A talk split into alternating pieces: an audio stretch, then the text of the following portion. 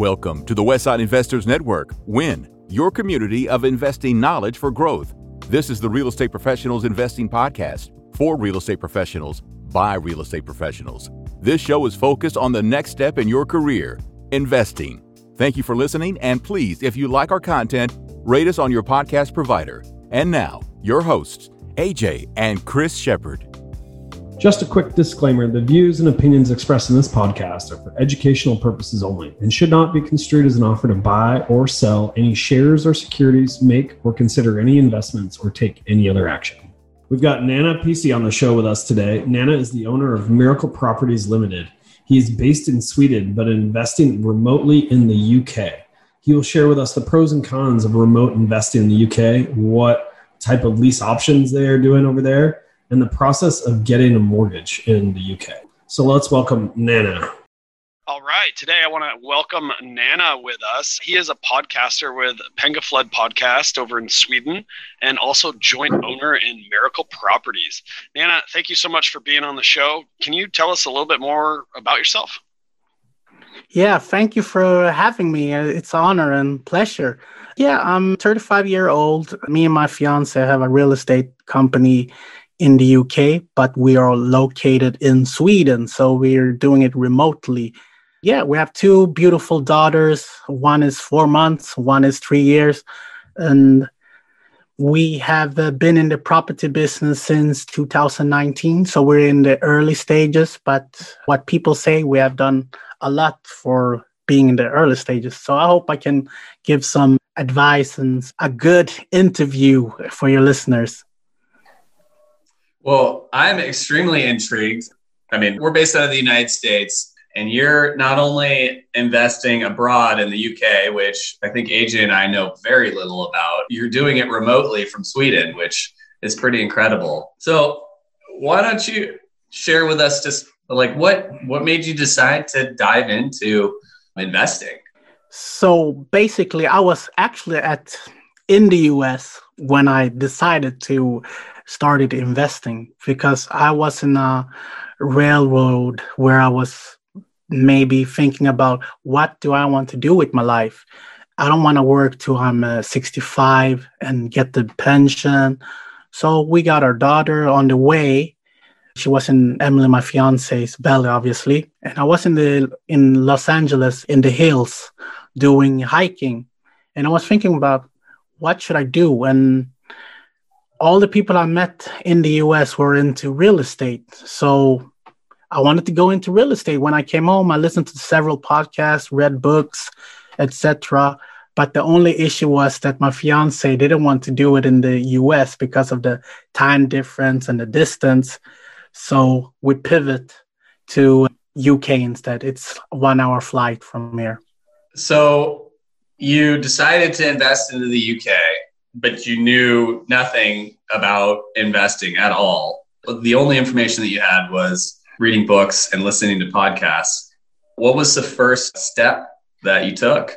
So, as you mentioned, I didn't know anything about the UK and anything about investing beside that you mentioned books and podcasts and all of this. So I, I bought a course, a rich dad poor dad course that was based in UK so I went to that one, me and my fiance. We brought our six months daughter with us the whole whole, whole mentorship and up and down in the UK.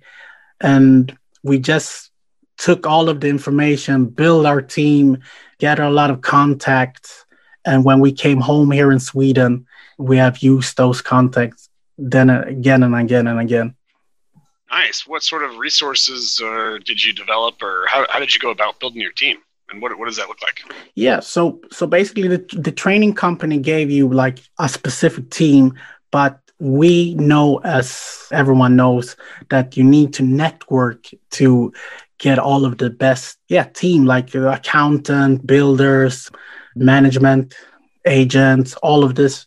So people that we met when we were in the UK, like maybe on a property or real estate event, we change details and ask them if they maybe knew someone that did this. And through that, we have built a really good like team and we can pick and choose, decide. Let's say if we're doing something like lease option that we will hopefully go into later, then we maybe need a specific solicitor for that one.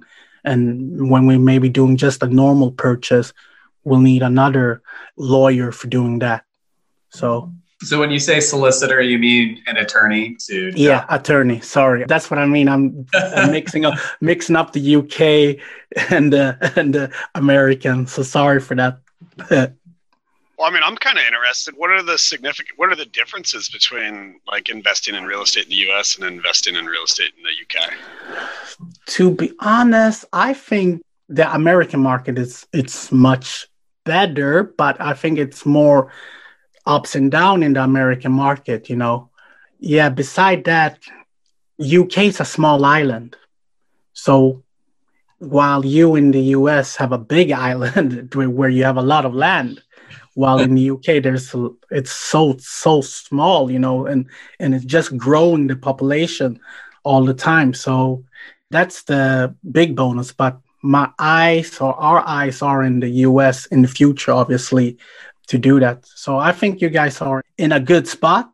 Besides that, you have all of this like the weather, you know, like if you're in the South, South Florida or Florida in the South, you have all of the storms and all of this stuff that they don't have in the UK, you know. So you, you, you can they can wipe out your whole investment in a day, and then you yeah need to start obviously from the. So like I guess maybe other than like geographical location, like I know that like the UK is more dense, so you probably have like more townhomes and HOAs. Yeah. And, I mean, I guess you, you said that like you know you talk to a solicitor do you have to talk to lawyers when you do real estate deals Yeah. or is it acceptable just using a real estate No. agent So that's a issue that you have yeah, issue issue, but that's what you have in the UK that you go through. So you, let's say if you purchase on property, you go to the estate agent, the real estate agent. You say, I want to buy this property. They contact the seller, and then they need to have their own lawyer, and you need to have your own. And then they will speak and they will look through like searches, all of the, the titles, if there anything hidden. And then from there, you connect your bank to the mortgage or whatever you're doing if you're doing hard money lending. And then you do exchange of contract. That means that you're like you're doing the deal and you have you're gonna put a date. So if one, either one of you pull out, you will lose that deposit. It, it can be The from earnest 10, money. yeah, exactly. And yeah, that's the difference. While in Sweden, you can do it through like you and me. We can like, I want to buy a house. Okay, here, here's the money. We're good. so it's much quicker. It's much Yeah. quicker. is there any restrictions of owning property as a foreigner No, that's the beauty as well. So that's thank you for enlightening me about that because in the US, what I've been told, it's very hard as a foreigner to get lending. It's very, Yeah. very hard. Very While in the UK, they're very like, come, come. Buy property. yeah, take up properties, you know. So, and it, there's a lot of these from Hong Kong and yeah, from Asia who's pumping in money in there. And now, because of that, the government have seen that okay, we can make money on this. So they've hit us non-UK residents with a two percent additional tax while we but when we buy. Yeah. So that's a bummer when it comes to that. But beside that, the lending, it's like an ocean. You have so much alternatives to get lending. I've just another question. I mean, in the U.S., you're able to create LLCs and companies, and I know that when you go invest in like some other countries, like Mexico, they require you to you create a domestic company. Are you able to do that in the UK? Is create like a domestic company and then use that to buy property? Yeah. They call it SPV, special uh, purpose vehicle. So you, you create a limited company and it costs like less than 100 pounds. And you just you start it and you buy it through the company all the time. So, but what they don't like is if you do like an umbrella, like let's say if you have a holding company in the US and then you have a company in, in the UK and you want to buy it from the US, they, they will like the lenders will say no because they cannot take a charge on the company in the US, obviously, because that's American mm.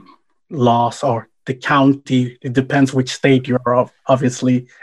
Interesting. So you touched on a couple things there. I wanted to backtrack just a little bit, though. You mentioned that it's the attorneys that are doing kind of all of the title searches and ensuring that the property transfers without any liens or like any like prior claims. So, are there not title companies or escrow agents in the UK? Uh, no. escrow? No. So the thing is that the attorney will put that in an escrow in their escrow account, and they will they will hold the deposit there.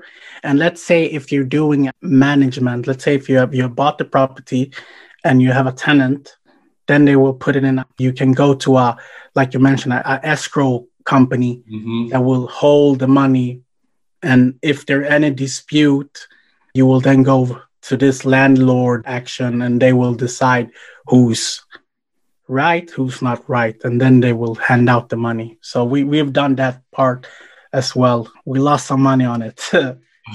yeah, I think we've all, at least most real estate investors have at some point decided that the deal that they got into contract on may not have been perfect and dropped out of contract.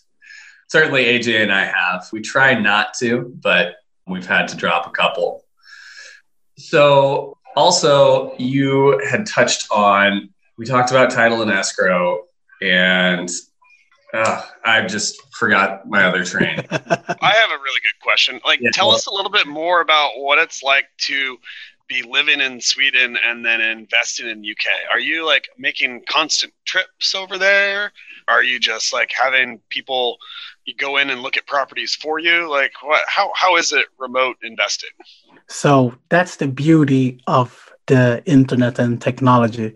Like this like we're doing now, we're talking here to yeah, exactly. what, what, what time is it over there? so the time over here is like 20 past 6 so 6 6 p.m 20 yeah, yeah. it's like 9 a.m where we're at so. That, that that's what i mean. So covid have actually been like a blessing in disguise. We usually go over a lot before covid. We went over a lot but we didn't go over to to check on on the projects all the time. It's more like networking etc but people have been forced to use like zoom and all of this technology to keep up. But our system is let's say if we do we're buying a property and we need we need someone who's gonna do the renovation like a builder and his team. So we trust the builder but we need to verify. So we get someone who goes in and verify what they're saying. So even if they're sending pictures videos it can look good you know? They might just show what they want to show but the person the second person that's coming in without anything attached you know will tell the truth hopefully. So that that's how we do it when we do our deals. That's one of aj's favorite sayings trust but verify. Yeah i love that. Always verify. Yeah i love that. I love that. So you mentioned a little bit about getting a loan in the UK. Do you want to just talk a little bit about that process? I'm I'm pretty interested because that's one of the key factors of whether you can do a deal or not do a deal, especially if you're new to investing. Yeah. Yeah. Well, I mean, to expand on that, Chris, too, like most often the leverage aspect of real estate is where you're able to make a lot of money is you're putting down one dollar for every five dollars the bank puts down or something like that. So yeah. I think we're just interested to see or understand how the UK's process and maybe terms might be might be different. Yeah. Okay. So, uh, one second. Could I just like let me double up on that? so, like leverage is one of the things that's enabled AJ and I to do really, really well. Like when we started out, it was really tough to get a loan, but as we learned more, we figured that you know instead of you know, investing $100 into one property, we could invest $20 into five properties. And where we made all of our money and like where we made big gains was we were finding good deals and then adding value to them. And it was that process of adding value, yeah. which we were able to, you know, take that $20 and turn it into, you know, 80 or 100 because yeah. we were able to do 75 or 80% LTV. And the big gain came from finding the deal that's under market value and then implementing a value add plan, which it may have only increased the property value by 20 or 25%, but yeah. looking at, you know, if it's a hundred dollar property instead of buying it all in cash, if we increase that by 25%, now it's $125 property, but we've doubled our profit, like we've doubled our equity or more than yeah. doubled. And yeah, yeah, yeah. It's really I, difficult to take a hundred dollar property and turn it into a two hundred dollar property. But yeah, that's our take on leverage, and that's why we believe it is safe to go after high LTV properties or to acquire properties with a high loan to value because yeah. we know that we're buying a good deal and that we're going to add value to it. Even if the market does go down, we're not going to lose our original investment because our plan is to force the appreciation up. Yeah, I totally agree. And that's our take on it as well. We love leverage. Here in Sweden, Sweden, people are not so keen on leverage. So the system is built like that. But I can definitely go through the process. Like we have one property that we're buying now, actually, that are in legals. We accepted, we agreed on it in June, and we're still not done. So we, we're soon done. But so we got this from a wholesaler who sold it to us, and we contact the bridge because we didn't want to use our own money, all of the all, all of our own money. The property was eighty thousand, so we contact a bridge. So bridge is like a hard money lending, and we got seventy five percent. They take all of the fees. We took this on a one year contract, so in twelve months they will get back their money. So they take all of the fees. That's approximately 10% when you like calculate it. They will then, you will then send an inspector to check the property and say, okay, this property is worth like this. This is what we can lend for. So when that person have done that and the lender is happy with it, they then send you the contracts where you signed and you will then give them uh, like depending how much assets you have but sometimes they want to have like a debenture control of the house obviously a charge and then personal guarantee. It all depends. And from that stage you purchase it.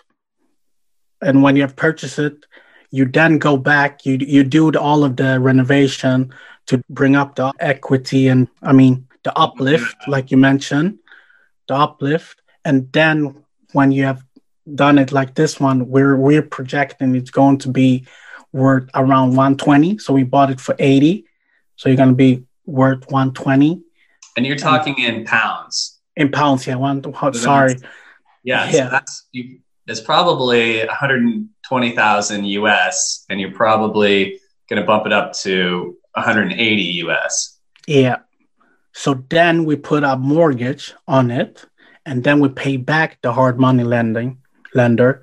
But we get out of the money, and the, like there will be like a big equity in there in their property, and then as well we can pay off off some of our investors because we have investors as well that have put in money.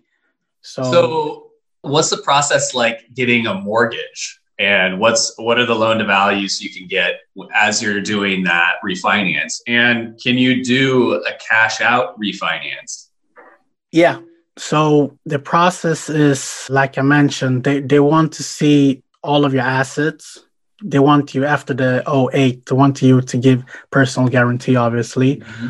and you can get loan to value up to 80% that's the highest that we've seen company based when it if you're doing it personal name you can get up to 85%.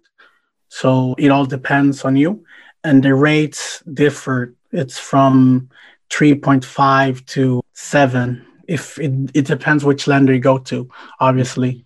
And yes you can refinance and get cash out if the deal is so good or after the product because in uk you take like a 30 or 40 years mortgage but the product goes out either two years or five years. So within those years you can refinance without getting a penalty obviously for refinance earlier so then you can refinance take out the money and put that in another property like you mentioned just leverage interesting so uh, you said 30 or 40 year AMs. Is the interest rate fixed on those or is it variable? No, so so it's it's only fixed during the like let's say if they give you a product, you buy the property on a 30 years contract, but the yeah. product with the fixed or float or variable changes every depending on the option you take, 2 years, 3 years or 5 years or even 10 years. So when that period have ended, then it will be per automatic variable rate. So you have to you can lock it in like 10 years if you want. And yeah, it all depends on your prefer. A 40 year fixed mortgage, that it sounds like a great deal. It's not. It's not a forty-year fixed. It's a forty-year AM, but it's a, yeah. What he's saying is there's well, a balloon after two to five years. Yeah, yeah yeah. Thank you for ex- explaining it better than me. uh, well, no, it's it's it's fixed. The interest rate's fixed for two to five years, and then it goes variable after that. But yeah, I mean, 40 and then you need to remortgage it again. Yeah. Yeah. I mean, that sounds like almost an interest only loan. You can choose interest only, or you can choose that you're uh, paying back. I lost the word for that. for when you're paying down the amortized yeah, amortizing. Exactly.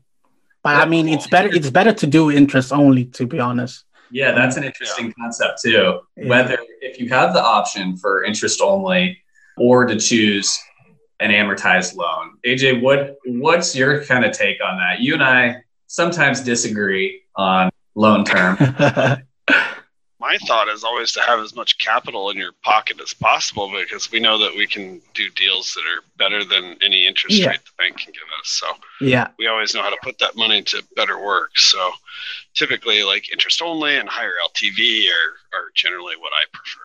Yeah, I kind of agree with that as well. As long as the property cash flows, like when the if the you know, there's no sense in taking out where you have a, a negative cash flow, which yeah, I, know in some scenarios with single family homes, it's possible to do that, but that's generally not recommended. Yeah, yeah, that's a big no no. yeah, I, de- I definitely agree with you guys. I'm also so, but my fiance is more like, yeah, I think we should have like the whole portfolio 50%. And I'm like, just look at like in like like in the US during this COVID, I mean, you have printed like almost 20% of the dollar during now, during this period. So, I mean, the money supply it's 20% more when before COVID. So, I'm like, you should just leverage, you know, because they're just printing the money, and you, as long as you the deal stack, like you mentioned, it's cash flowing, and you can pay the loan all the time, and the mortgage every month you shouldn't be so much concerned. That's just my my take. Yeah. Well, you mentioned something else earlier, which Chris and I have a fair amount of experience with because our dad loved lease options. and you said that a solicitor, like, if you're doing like a lease option, like, can you tell us what a lease option is according to, you know, your standards and, and how you utilize them? Yeah. So they have like different type of lease option, but in in the whole concept in the UK, you agreed a contract with someone either that you going to buy the property in the near distance, like in in a couple years, or you have the option to buy it in the future.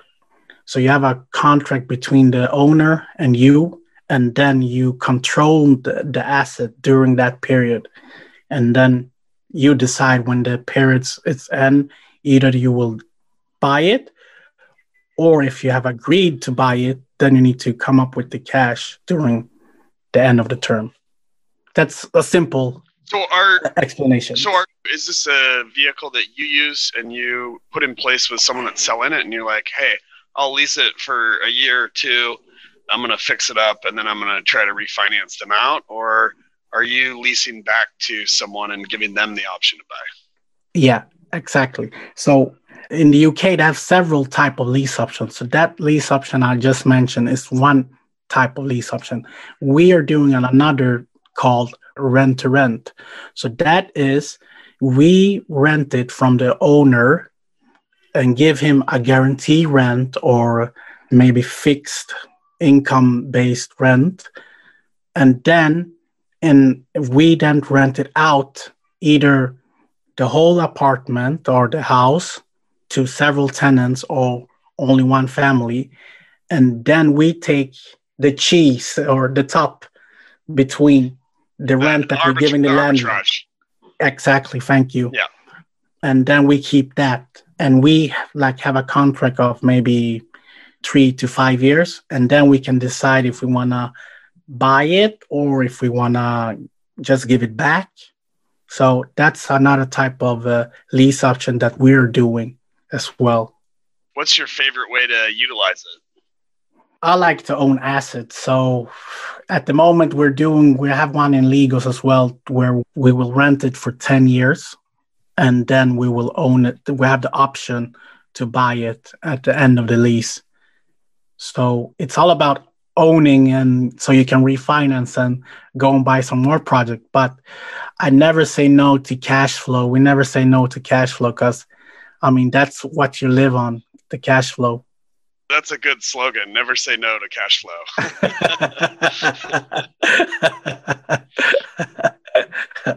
well, fun. So on that 10 year, so that 10 year deal, so you are writing a contract and you're getting the owner to sign it where you're going to rent it for 10 years for a certain price. And then after that 10 years, it's probably already stipulated in the contract that you're going to buy it for a certain price. Is that, is yeah. That right?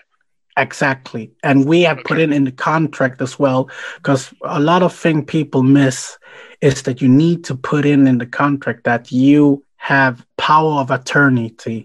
So he don't, or the guy or the girl cannot go and mess around with the property, and then maybe the lender go and take the property, and then you have maybe renovated the property like 15, 20,000 pounds, and your asset is gone because they haven't checked their finances. So you need to put that in the contract to have power of attorney so you can look and you are the one paying their mortgage debt down or whatever to you wanted to explore the option that you have put in place yeah that's so you're really in control point. that's so that's like i mean in some instances here in the us that's like a subject to or a wrap where you yeah. set up an escrow account and that escrow account is where your your payment goes into and then from that escrow account the mortgage gets paid and then the remainder just gets released to the owner those are always good deals if you can work them out in the us they're uh, seem to be a little bit harder to find and they've tried to write into the mortgages that you can't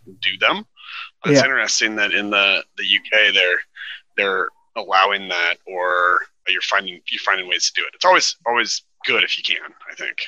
Yeah, yeah, definitely. Yeah, it's it's it's a lot of stuff that I like with the UK when regarding that, and something else that's good with the UK, like here in Sweden and in the US, you need to like do the front of the house very nice, done up. But in the UK, when you go to a street, every house look at the look the same, you know. But inside, that's what matters. So they don't care so much about how it looks outside of the property. So you don't need to put so much renovation in front. It's just about the inside. So that's cost lower cost for you. I've got a question. So in the UK, most houses are attached. Is that correct? Like they're townhomes, they're sharing walls with their neighbors and yeah. they're all tightly packed in. I'm assuming you're investing in a metropolitan area are there like for exteriors are there HOAs, so homeowner associations, or like what what happens if there's some exterior issue that happens to a property? Maybe the roof leaks and it goes down one of the sides. What, what, if the roof leaks and it goes down in between the two buildings? Yeah. So so let's say if, if it's on my property, then it's my my problem. But if it's on the neighbor's property, it, is, it doesn't concern me. And and if they destroy anything that that's in in my property, they will be obviously forced to pay their insurance company, obviously. So, in, insurance is something that would potentially cover that. I mean, with with yeah. a roof leak in the U.S., you know, that's generally not something that's going to be covered unless it was caused by like hail or like some sort of sudden event that caused that, like yeah. some type of weather. But so you're you're saying that like if there's a manufacturer's defect that insurance could potentially cover? Yeah it depends how how old the roof is obviously as well. So yeah. if, if it's a brand new roof they, they you have guarantee so yeah. they will cover it. But if it's an old roof then maybe they will send the, the insurance will say it's old roof so we won't cover it. Interesting. Interesting. Probably a lot of little nuances to, to learn Um, well, it's like whenever you're in a new market or you're doing something different, there's always additional things to learn. You can draw on your experience from what yeah. you've done before, but like that sounds very interesting. Yeah. Guys, if you want, I can help you. you don't have to take the flight. I mean, I find it very interesting that there's not title and escrow in the UK it seems like some American title company should connect with a, a solicitor in the UK and and start that out because it's a pretty lucrative business in the US and yeah. it just makes the transfer of property that much more streamlined. Yeah, but what I've been told is like like lease option etc. in UK, it obviously came from the US. So who knows? He it might come to the to the UK. To be honest, I hope not. I like this when it when you can structure the lease option like this. You know, they're giving you power of eternity, and you, like, have like all have all of the control. all right. Well, Nana, it's been fun having you on. I think it's time to get to our last four questions. I'm going to start it off with what's one piece of advice you would give to your 25 year old self? Take more risk and try to to explore stuff. Do more, fail more in life so you can find your passion. I stick too long to oh this is safe, this is safe. I should have just yeah gone my way. We agree. like that. I like that. There's, there was a really good Bigger Pockets podcast episode. I think it was last week or the week before. Well, it's August 24th today. So maybe like middle of August episode talking about risk and talking about how it's probably risky to not take risks. You know, you yeah. you might be risking more by trying to play it safe than it yeah. would be to, you know, take a calculated risk. So, having played poker for a living in my former life, I completely agree. Taking calculated risks is necessary and important. Yeah. All right, Nana, what was your first entrepreneurial endeavor? So that was me selling uh, newspapers when I was, how old was I? I think it was 11, 11 or 10. I was selling new newspaper and uh, yeah, got cool. some money to that and bought, bought some football or soccer shoes. yeah, all right, cool. Next question is How has your formal and informal training shaped your journey? Oh, yeah, that's a big one. So, when I started to read books and listen to all of this podcast and uh, going on courses, network, it just explode. Your mind just like you just see so much opportunities when you when you go and speak with other people and read books and all of this because otherwise you can be very you can have like a tunnel vision where you just oh this is what what you can do you know and that's why i'm so glad that i've i've explored that journey and that's something i wish i did much much earlier in my life because i think i would have been a lot further ahead. Yeah. Well very cool. Okay and our final question what was your biggest mistake and what did you learn? In life or in real estate or in life? I think it's whatever. anything. yeah. Whatever you think was your biggest mistake? Procrastinating too long on taking the leap of faith. Okay. So yeah AJ and I were were lucky to start early. should i continue or what you going? Uh, yeah, well, yeah, yeah. Do you want to expand on that at all? yeah i can expand it's more like taking risks and believing on what i'm doing like the path with this real estate that it's going to work and yeah it's gonna be some bump and rides but we're still growing and looking back we've done quite well so just imagine if i started to do that 10 years ago where i've been today when i'm seeing people that i know that are in my age that started 10 years ago, but I've obviously met them like from one, two years ago and seeing where they are. So, yeah, that's what I meant. Cool. Nice. Well, Nana, it's been a pleasure having you on. If our audience wants to get a hold of you, what's a good way for them to get in contact? I think the website is the best way to get in contact because there we have all of the social media and uh, email and etc. So it's miraclepropertiesltd.com. Yeah, hit me up, send a message, or if you want to have a call or something, just write it there. I have a calendar link. So I'm all open to speaking and with especially with the US people because I, I like going to the States.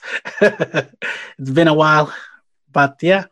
And thank you guys for having me, AJ and Chris. This has been very fun and I appreciate that you took the time to have me. Yeah, it's great. All right. Well, thank you. Enjoy the sunshine in Sweden. Isn't it sunny there almost all the time now? yeah, right. I wish. Well, yeah, but, but summertime. like the sun stays up a little longer. yeah, it does. But I don't live in the north north. In the north, in Umeå and them, the sun don't goes down during the summer. So Yeah. that's. But I don't live that up. up, up.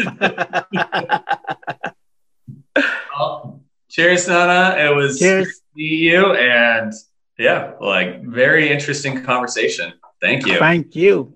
Thank you, guys. Thank you for listening to this episode of the Real Estate Professionals Investing Podcast on Win, your community for investing knowledge for growth. Please take a second to rate us so that we can get more great investors to interview. If you or someone you know wants to be on, please go to westsideinvestors.com and fill out our form.